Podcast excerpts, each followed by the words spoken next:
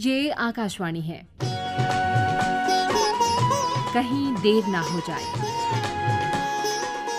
प्रस्तुत है आकाशवाणी और विज्ञान प्रसार के संयुक्त प्रयास से तैयार विज्ञान धारावाहिक कहीं देर ना हो जाए की पंद्रहवीं कड़ी रासायनिक अभिशाप।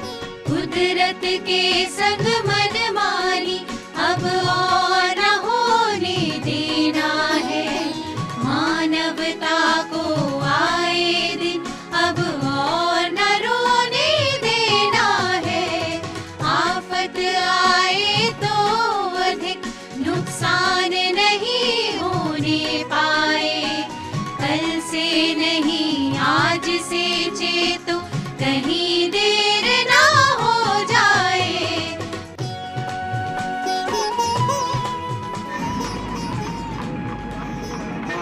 पापा वो देखिए आपका ट्रैवल एजेंट उधर है।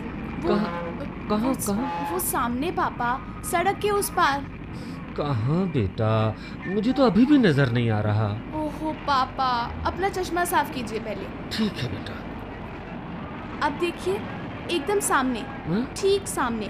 अब शायद अब दिखाई दिया हो। हाँ अमित दिख गया दिख गया दिख गया। वो सामने दिख रहा है टूर ट्रेवल एजेंसी का बोर्ड। जी। बेटा इस रोड को पार करके जाना होगा वहाँ। जी पापा। ध्यान से पापा सामने चल। से ऑटो आ रहा है। अरे बेटा बेटा, बेटा, टैक्सी निकल। पापा आप चलिए मैं ठीक हूँ। ठीक है बेटा। हाँ हाँ हाँ हाँ हो जाएगा हो जाएगा। मैंने आपका पैकेज बनवा दिया है। नहीं साहब नहीं कंफर्म है साहब ऐसी कोई बात नहीं। अरे आइए सर आइए। आइए आइए प्लीज़ आइए बैठिए सर जी। बेटा आप भी बैठिए। Thank you uncle hmm thank you जी मैं अविनाश हूँ। एक टूरिस्ट टैक्सी के लिए मैंने आपको फ़ोन किया था। हाँ हाँ मुझे याद है। आ, अविनाश प्रसाद जी जी, करेक्ट जी, हाँ। जी। आ, देखिए मैंने तैयारी कर ली है। आ, आप लोग रोहतक से कब पहुँचे? जी वो आज तड़के ही पहुँचे। ठीक है। आ, मेरे ख्याल से आज आप आराम कीजिए। आपका सैर सपाटा तो अब कल से ही शुरू करेंगे? हाँ हैं? ये अच्छा रहेगा। लेकिन ये तो बताइए कि हम लोग किन किन जगहों पर घूमने के लिए जाएँगे? आ, एक मिनट मैं बताता हूँ। हम्म, मैंने आपको पूरा पैकेज तैयार किया हुआ है। देखिए हम आपको भोपाल के सभी मुख्य पर्यटन स्थलों की सैर कराएँगे। जी। ठीक? आ, आपने भीम भेटिका की ऐतिहासिक गुफाओं के बारे में तो सुना ही होगा। जी जी जी हम्म, सुना। ये गुफाएँ यहाँ से करीब बावन किलोमीटर की दूरी पर हैं। जी। और करीब इतनी ही दूरी पर मशहूर सांची स्तूप भी है। जी ठीक है। मैं समझ गया कि आप लोग हमें आसपास की जगहों पर ही घुमाएँगे। लेकिन मैं कुछ और भी सोच रहा था। आ, आ, ए, एक मिनट सर। अभी बताता हूँ। हाँ। नहीं नहीं वो वो कंफर्म है साहब। हाँ आप आइए हाँ बिंदास आइए कोई ऐसी बात नहीं। हाँ हाँ तो मैं आपसे ये कह रहा था कि हमसे जो भी हो सकेगा अविनाश जी हम ज़रूर करेंगे। हुक्म कीजिए साहब। देखिए आप तो जानते ही हैं कि सन 1984 के बाद भोपाल का नाम एक भीषण आपदा से जुड़ गया था। जी आपका मतलब गैस त्रासदी से है ना? जी बिल्कुल सही। तो क्या आप हमें उस जगह को दिखा सकते हैं? देखिए कोई सैलानी हमसे वहाँ चलने को कहता तो नहीं है। हाँ कभी कभार कुछ लोग गैस त्रासदी वाली जगह देखने की मंशा ज़ाहिर ज़रूर करते हैं।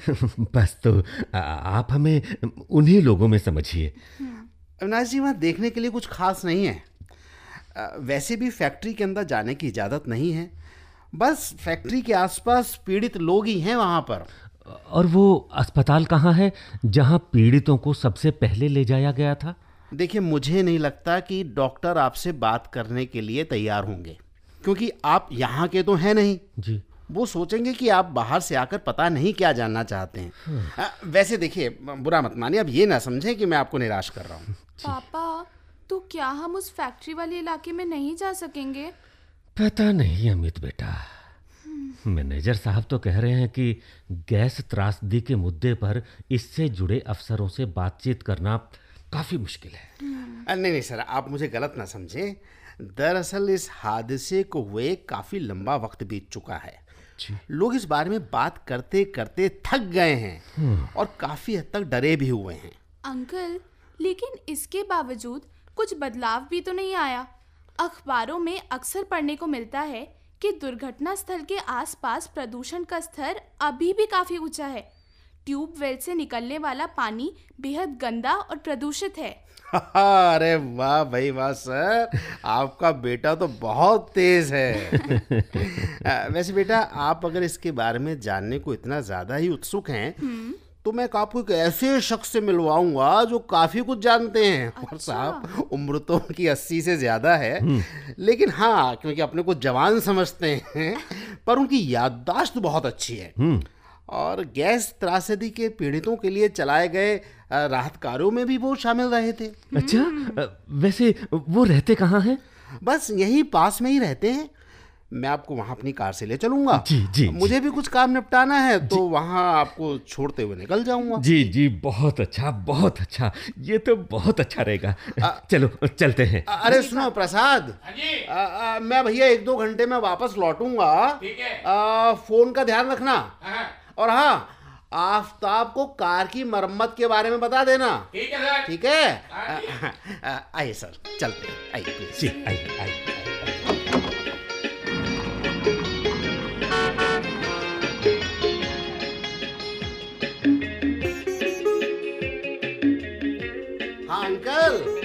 हाँ हाँ हाँ हाँ मैनेजर साहब। क्या नमस्कार अंकल कैसे हैं? जीते रहिए ठीक अंकल ये रोहतक से आए हैं अविनाश बाबू अच्छा, अच्छा। अपने बेटे के साथ। कुछ भोपाल घूमने के बारे में आए हैं अच्छा, और अच्छा। जानना चाह रहे थे भोपाल के बारे में। त्रासदी के बारे में। तो मुझे लगा आपसे ज़्यादा कौन बताएगा बेहतर तो- अच्छा अविनाश जी मुझे तो सर इजाज़त दीजिए। सर चाय ड्यू है। हाँ हाँ पक्का पक्का। अगले हफ़्ते ज़रूर आएँगे। नमस्कार sir. Bye uncle Shantiram ji जी। आप जैसा कि हम यहाँ भोपाल आए हैं हाँ। तो हम ये चाहते हैं कि वो भोपाल त्रासदी वाली जगह आप हमें मैं समझ गया लेकिन आखिर आप लोग हादसे वाली जगह पर जाने को इतने उत्सुक क्यों हैं जी वो आप लोग खूबसूरत गुफाओं जंगलों और पुरानी इमारतों को देखिए ऐसी गंदी जगह को देखने में अपना वक्त क्यों बर्बाद कर रहे हैं आप लोग शांतिराम जी ट्रेवल एजेंसी के मैनेजर भी यही कह रहे थे। लेकिन हमने तो वहाँ जाने का इरादा पहले से ही बनाया हुआ था। ओके तब तो ठीक है। बताइए आप लोग मुझसे क्या जानना चाहते हैं? अंकल क्या मैं आपको दादाजी बोल सकता हूँ? अरे बेटा शो बोलिए बोलिए। हाँ, दादा परदादा कुछ भी बोलिए। तो दादाजी आखिर वो हादसा हुआ कैसे? अचानक ऐसा क्या हुआ जो ये कहर टूट पड़ा था? बेटा ये सब कुछ अचानक नहीं हुआ था। अच्छा। और ऐसा भी नहीं था कि इस हादसे की पहले से कोई आशंका ना रही हो। आपका मतलब है कि लोगों को इस हादसे का अंदेशा था? अरे बताता हूँ पहले आप लोग बैठिए तो सही। जी, अरे बेटे बैठ जाओ इधर। तो आप क्या पूछ रहे थे? मैं ये जानना चाह रहा था कि जैसा कि आपने बताया कि लोगों को इस हादसे का अंदेशा था? बिल्कुल। हर कोई जानता था कि फैक्ट्री में एक बड़ा हादसा कभी भी हो सकता है। क्या? तो ये तो बड़ी अजीब बात है। तो फिर वहाँ के कामगार उस जगह से कहीं और क्यों नहीं चले गए? अविनाश जी क्या आपको लगता है कि इस देश में जीवन यापन का कोई दूसरा तरीका ढूंढना इतना आसान है? नहीं नहीं नहीं नहीं। मेरा मतलब तो ये था कि ये फैक्ट्री यूनियन कार्बाइड कॉरपोरेशन की थी और उन्होंने प्रदूषण नियंत्रण पर बिल्कुल ही कम ध्यान दिया। दादाजी आखिर ऐसी फैक्ट्रियों की ज़रूरत ही क्या है? बेटे आपने बिल्कुल सही सवाल पूछा। बेटे आपने हरित क्रांति के बारे में तो सुना ही होगा। जी दादाजी स्कूल की किताबों में मैंने उसके बारे में पढ़ा है। हरित क्रांति ने खाद्य उत्पादन के मामले में भारत की विदेशों पर निर्भरता को खत्म किया और हमारे देश को आत्मनिर्भर बनाया। हाँ बेटा ये तो हरित क्रांति का उजला पक्ष है। लेकिन उसके कुछ दूसरे पहलू भी हैं। हालाँकि मैं हरित क्रांति के नकारात्मक पक्षों की बात यहाँ पर नहीं करना चाहता।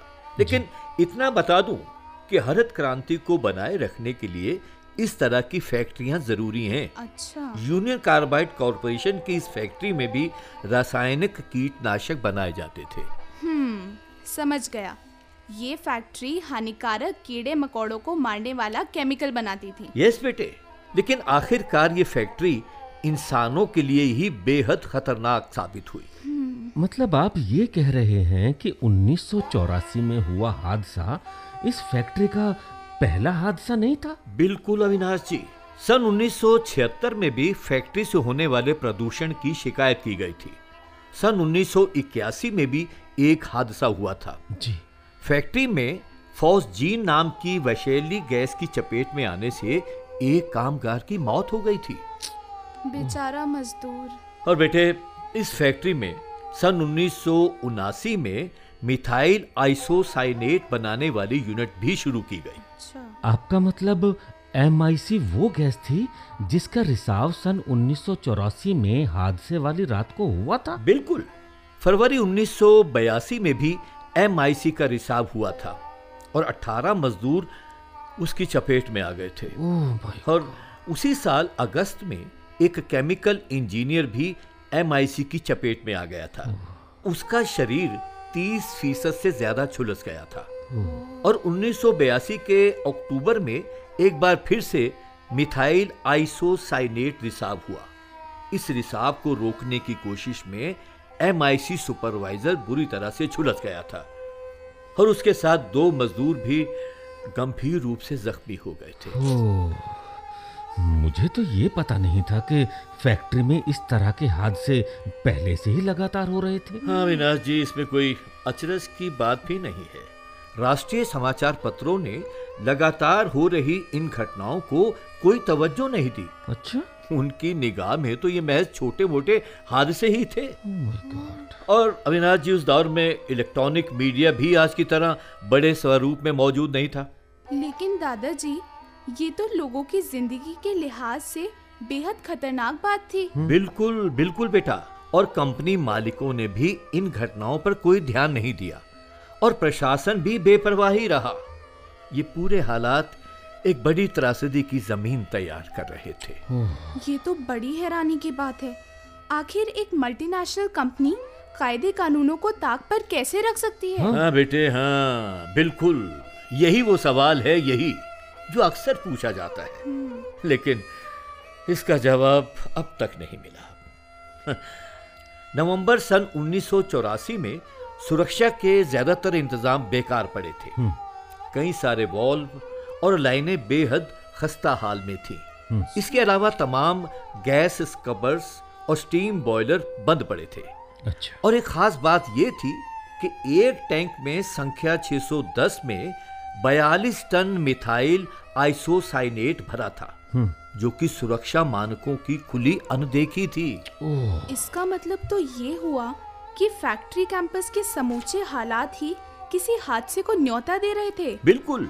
इसमें कोई शक नहीं। दो दिसंबर की रात को जब मिथाइल आइसोसाइनेट का रिसाव हुआ और इतने सारे लोग मारे गए उस वक्त आप कहाँ थे? अगर आप लोग ये सोच रहे हैं कि समूचे भोपाल को उस रात की त्रासदी का पता चल गया था तो वो बात सही नहीं है। हैं? अगले दिन की सुबह को भी काफ़ी देर तक हमें ये अंदाज़ा ही नहीं था कि इतनी बड़ी गैस त्रासदी हो चुकी है। अच्छा? दादाजी मैंने सुना है कि उस रात तीस टन गैस का रिसाव हुआ था। अरे भाई बातों बातों में आप लोगों को मैंने चाय तक तो पूछा नहीं। बेटे आप बताओ क्या लोगे चाय या ठंडा? नहीं दादाजी। और- देखिए देखिए वो हम अभी अभी नाश्ता करके ही आ रहे हैं। ओह चलिए चलिए कोई बात नहीं। तो मैं क्या कह रहा था कहाँ था मैं? जी आप बता रहे थे। हाँ हाँ हाँ और इस गैस ने आसपास रहने वाले लाखों लोगों को अपनी चपेट में ले लिया था। अच्छा। शुरुआत में ही पाँच हज़ार लोग मारे जाने की खबर आई। लेकिन मेरे ख्याल से ये आंकड़ा हकीकत से काफ़ी कम है।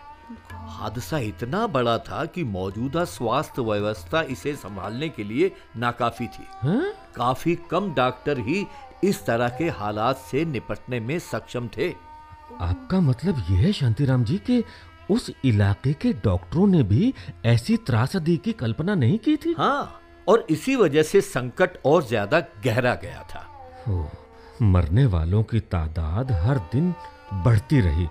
प्रशासन तो बेहद लाचार ही नज़र आ रहा होगा। अविनाश जी राज्य सरकार ने तेज़ी दिखाई। कुछ हफ्तों के भीतर ही अस्पताल क्लिनिक और मोबाइल यूनिट तैयार की गई। अच्छा। जिससे कि गैस प्रभावित इलाके में पीड़ितों का इलाज किया जा सके। लेकिन इतने बड़े हादसे के लिए यह सब कुछ नाकाफी ही था। बेहद दर्दनाक दास्तान है ये। औद्योगिक विकास के इस दौर में फैक्ट्रियों के अंदर रसायनों का सही और सुरक्षित रखरखाव करना बेहद ज़रूरी है। जी। और अगर इन केमिकल्स को उचित तरीके से इस्तेमाल ना किया जाए तो इसके नतीजे खतरनाक भी हो सकते हैं। जी। मिथाइल आइसोसाइनेट को ही ले लीजिए। अगर इसमें पानी मिलने से बचाया जाए तो इसमें विस्फोट नहीं होता। आसपास रहने वाले बेचारे लोगों के पास तो खुद को बचाने का कोई रास्ता भी नहीं रहा होगा। और पता नहीं उस इलाके के लोगों को ऐसे हादसे के दौरान बचाव की तरकीब मालूम भी थी या नहीं? और आमतौर से यह कहा जाता है कि अगर अफरा तफरी और दहशत ना फैलाएँ तो खुद को बचाना संभव है। जी। और ज़्यादा घनी आबादी वाले इलाकों में दहशत से और ज़्यादा नुकसान होता है। गैस रिसाव की स्थिति में चेहरे को गीले तौलिए से ढककर भी गैस के दुष्प्रभाव से बचा जा सकता है। लेकिन हादसे की आशंका वाले इलाके में लोगों को ये सब बातें लगातार बताते रहना चाहिए। जी। ये ज़िम्मेदारी यूनियन कार्बाइड कॉरपोरेशन की थी और वो लापरवाह बनी रही। बिल्कुल सही कहा आपने। लेकिन 1984 की ये गैस त्रासदी काफ़ी भयानक थी। जहरीली गैस ने बेहद तेज़ी से लोगों को अपनी चपेट में लेना शुरू कर दिया था। आपका कहना एकदम सही है शांतिराम जी। अगर हमें विकास के इस दौर में बने रहना है तो हमें सुरक्षा नियमों का पूरी तरह से पालन करना चाहिए। साथ ही किसी भी तरह के हादसे के लिए भी पूरी तरह तैयार रहना होगा। बिल्कुल ठीक कह रहे हैं यू आर राइट और ये सिर्फ़ मेरा कहना ही नहीं है बल्कि ये वक्त की आवाज़ है। तैयार रहो या फिर तबाह हो जाओ। बिल्कुल सही कहा आपने। सटीक तैयारियों की बदौलत ही हम बचे रह सकते हैं। अब पापा मुझे तो अब भूख लगने लगी अरे है। बेटा सॉरी सॉरी मैं आपको खाने के लिए नहीं कह सकता। हाँ वो बात यह है कि आज हमारी जो धर्म पत्नी है वो घर पर नहीं है। सॉरी सॉरी कोई बात नहीं। कोई बात नहीं दादाजी। खाना तो हम बाहर भी खा लेंगे। जी, जी। लेकिन जो जानकारियाँ आपने हमें दी वो बेशकीमती हैं। मेरी ख्वाहिश तो उस फैक्ट्री और आसपास के इलाके को देखने की है। अरे ज़रूर जाओ बेटा और ज़रूर देखो। सुरक्षित जीवन के कायदे जानना बेहद ज़रूरी है। बहुत बहुत शुक्रिया शांतिराम जी। अरे आपने हमें इतनी अच्छी जानकारी दी भोपाल त्रासदी कांड के बारे में। भाई जो मुझे मालूम था मैंने बता दिया। ठीक है। जी। ओके जी ऑल द बेस्ट जी बाय जीते रहो गुड नाइट गुड बाय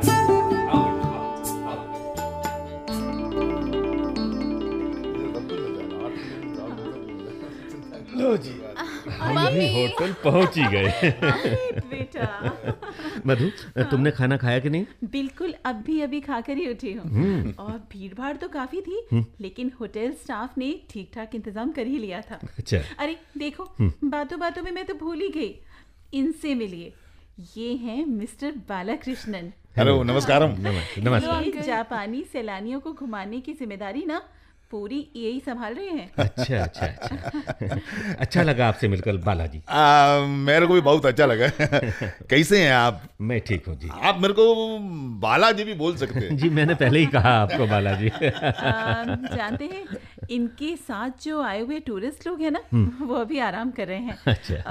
और अभी अभी बालाजी कुछ फुर्सत में थे तो मैंने सोचा कि क्यों ना मैं उनसे कुछ पूछूँ कि वो अपनी टीम को कहाँ घुमाने ले जा रहे हैं। बस इसीलिए मैं इनको परेशान कर रही हूँ। नो नो नो नो कोई प्रॉब्लम नहीं है परेशानी नहीं है इसमें परेशानी कैसा जी?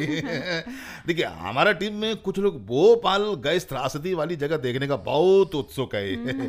हालाँकि उन्होंने इधर आने से पहले ना इसका कोई ज़िक्र नहीं किया है। अच्छा। मालूम नहीं इतना जल्दी में सब इंतज़ाम हो पाएगा कि नहीं? हाँ, अरे वाह क्या सहयोग है। हा? कल हम लोग भी फैक्ट्री के आसपास का इलाका देखने जाने वाले हैं। अच्छा? हाँ, लेकिन हम तो ये सुना है कि उधर देखने लायक कुछ भी नहीं है। अमित बेटा जी। पता नहीं तुमको मालूम है या नहीं लेकिन जापान जैसा विकसित देश भी रासायनिक दुर्घटनाओं और प्रदूषण से मुक्त नहीं है। हम्म, अविनाश मैंने फुकुशिमा में हुई परमाणु दुर्घटना के बारे में तो पढ़ा है लेकिन जापान में हुए किसी रासायनिक हादसे की जानकारी भाई मुझे तो नहीं है। नहीं नहीं मधु जापान में भी ऐसा हो चुका है। अच्छा। कुमा मातो के तहत आने वाले मीना माता में एक हादसा हुआ था। अमित बेटा तुमको तो मालूम है ना? मीना माता कहाँ है? जी मुझे आप ही ने तो बताया था। बाद में मैंने इंटरनेट में इसके बारे में खोजा। अच्छा। अब दरअसल मिना माता जापान के दक्षिणी छोर में क्यूशु के पश्चिमी तट पर स्थित है। अमित अमित अमित बेटा। जी। क्यों ना बातचीत के दौरान कुछ चाय चाय हो जाए तो कैसा रहेगा? अरे वाह मधु तुमने तो मेरे अच्छा मुँह की बात छीन ली। ठीक है मम्मी अभी इंतज़ाम करता हूँ। ओके बेटा। अम, मेरा अंदाज़ा है कि मीना माता में औद्योगिक प्रदूषण का कोई बड़ा मामला हुआ था है ना? मधु तुम्हारा अंदाज़ा एकदम सही है। इस रासायनिक त्रासदी की वजह से आसपास के लोगों पर आफत ही टूट पड़ी थी। Oh my God Avinash ji जी। लेकिन ये प्रदूषण कैसे फैला जी? लीजिए चाय। थैंक यू थैंक यू लीजिए अविनाश आप भी लीजिए। हाँ हाँ बालाजी ये लीजिए चाय लीजिए। आप थोड़ा आगे आ जाइए थोड़ा आगे आ जाइए। हाँ। हाँ। अमित तुम बिल्कुल सही समय पर चाय लेकर आ गए। अच्छा। अभी अभी तुम्हारे पापा मीना माता में हुए प्रदूषण की वजह का ही ज़िक्र कर रहे थे। मुझे पता है मम्मी हाँ। ये प्रदूषण पारे यानी मरकरी की वजह से हुआ था। एक मिनट एक मिनट पारे की वजह से। हाँ? बालाजी मीना माता में पारे की वजह से बेतहाशा प्रदूषण हो गया था। ओ माय गॉड इस समस्या का एहसास तो 1950-55 के आसपास ही होने लगा था। मीना माता खाड़ी में समुद्री जीव जंतुओं और दूसरे उत्पादों पर पारे का ऊँचा स्तर नज़र आने लगा था। ओ, अविनाश जी वो तटीय इलाके में रहने वाले लोगों ने इन समुद्री जीवों का भोजन के तौर पर इस्तेमाल किया होगा है ना? और इससे वो भी प्रभावित हो गए होंगे एम राइट वाह बालाजी बिल्कुल सही कहा हाँ आपने। थैंक यू पीड़ित लोगों और शिरान्योई सागर तट के निवासियों में पारे की काफ़ी बढ़ी हुई मात्रा देखी गई। पारे के इस ऊँचे स्तर की वजह से पीड़ितों के तंत्रिका तंत्र में गड़बड़ी होने लगी थी। इस भयानक प्रदूषण ने गर्भस्थ शिशुओं को भी नहीं बख्शा था। अब लेकिन ये सब हुआ कैसे? कैसे हुआ जी? इतना सारा पारा किधर से आया जी? हाँ। देखो बालाजी दरअसल इस सब के लिए किसो कॉरपोरेशन नाम की कंपनी जिम्मेदार थी। किसो कॉरपोरेशन? हाँ किसो कॉरपोरेशन। इस कंपनी की रासायनिक फैक्ट्री से निकलने वाले औद्योगिक कचरे और गंदे पानी में मिथाइल मरकरी भी था। सन 1932 में बत्तीस? हाँ नाइनटीन थर्टी टू। 1932 से 1968 यानी 1968 तक मिथाइल मरकरी इसी तरह बाहर फैलता रहा। कमाल है। इतने लंबे अरसे तक खतरनाक रसायन फैलता रहा और लोगों ने कोई आवाज़ तक नहीं उठाई। हाँ मधु ये ज़रूर चौंकाने वाली बात है। इस सदी की शुरुआत तक करीब ढाई हज़ार लोगों को आधिकारिक तौर पर पीड़ित माना गया। किसो कंपनी ने दस हज़ार से ज़्यादा लोगों को मुआवजा दिया था। लेकिन अब इतने लंबे अरसे तक लगातार पारे के प्रदूषण का असर तो और ज़्यादा भयावह होना चाहिए था ना? वो इसलिए मम्मी क्योंकि शायद उस इलाके में घनी आबादी न रही हो। अरे वाह बेटा। अविनाश जी आपका बेटा बहुत टैलेंटेड है इंटेलिजेंट देखो बेटा पारे के इस खतरनाक प्रदूषण के मसले पर मुआवजों को लेकर आज भी अदालतों में मामले चल रहे हैं। मीना माता के मामले को जापान की चार बड़ी प्रदूषण से होने वाली बीमारियों में शुमार किया जाता है। अविनाश जी। जी। माई इसे चिंता में है कि जापानी सैलानियों को घुमाने का इंतज़ाम कैसे होगा जी? आ, आपका मतलब बालाजी भोपाल त्रासदी वाली फैक्ट्री के दौरे की चिंता? हाँ बिल्कुल। वो लोग जब इन विदेशी पर्यटकों को देखेंगे तो वो इजाज़त की भी मांग करेंगे ना? लिखित में चाहिए उनको। अ, मेरे ख्याल से फैक्ट्री के आसपास का इलाका घूमने में तो कोई दिक्कत नहीं आएगी। लेकिन फैक्ट्री के अंदर जाना शायद अ, इतना आसान ना हो। अ, वही मैंने भी गड़बड़। है। कहीं पढ़ा था कि फैक्ट्री के अंदर अब भी कुछ जहरीले पदार्थों का ढेर मौजूद है। अब ऐसे में जिला प्रशासन फैक्ट्री के अंदर जाने की मंजूरी शायद ही दे आपको। हाँ हाँ, मधु मुझे भी यही लगता है। देखो बेटा अमित मौजूदा दौर में हम लोग अंधाधुंध विकास की दौड़ में तो शामिल हैं। लेकिन हम ये भूल जाते हैं कि कायदों कानूनों की अनदेखी कभी भी जानलेवा साबित हो सकती है। हम्म, वैसे अविनाश बदलते वक्त के साथ साथ दुनिया भर में प्रदूषण संबंधी नियमों में भी बदलाव आ रहा है। मेरे ख्याल से दुनिया भर में ऐसे आवश्यक बदलावों को और बढ़ावा देने की भी ज़रूरत है। प्रदूषण कंट्रोल आ, क्या बोलते हैं? नियंत्रण। हाँ, क्या प्रदूषण नियंत्रण। मेरा हिंदी अच्छा हो गया था वो प्रदूषण नियंत्रण और मुआवजे का मसला बहुत महत्वपूर्ण तो है। लेकिन प्रदूषण को उसके स्रोत पर ही रोकने की कवायद भी बहुत ज़रूरी है नहीं? बिल्कुल ये तो है। बिल्कुल बिल्कुल बालाजी। इसमें तो कोई शक नहीं है। बालाजी मेरी आपसे एक गुजारिश है। हाँ हाँ, अरे अरे बोलिए बोलिए ना सर बोलिए प्लीज़ प्लीज़ देखिए अगर आपको भोपाल गैस त्रासदी वाली जगह में जाने की इजाज़त मिल जाती है तो प्लीज़ प्लीज़ हमें भी अपने उस ग्रुप में शामिल कर लीजिएगा। तो इस चाय का इंतज़ाम इसलिए किया गया मेरे को मेरे को रिश्वत लग रहा है बालाजी, बहुत होशियार है। बहुत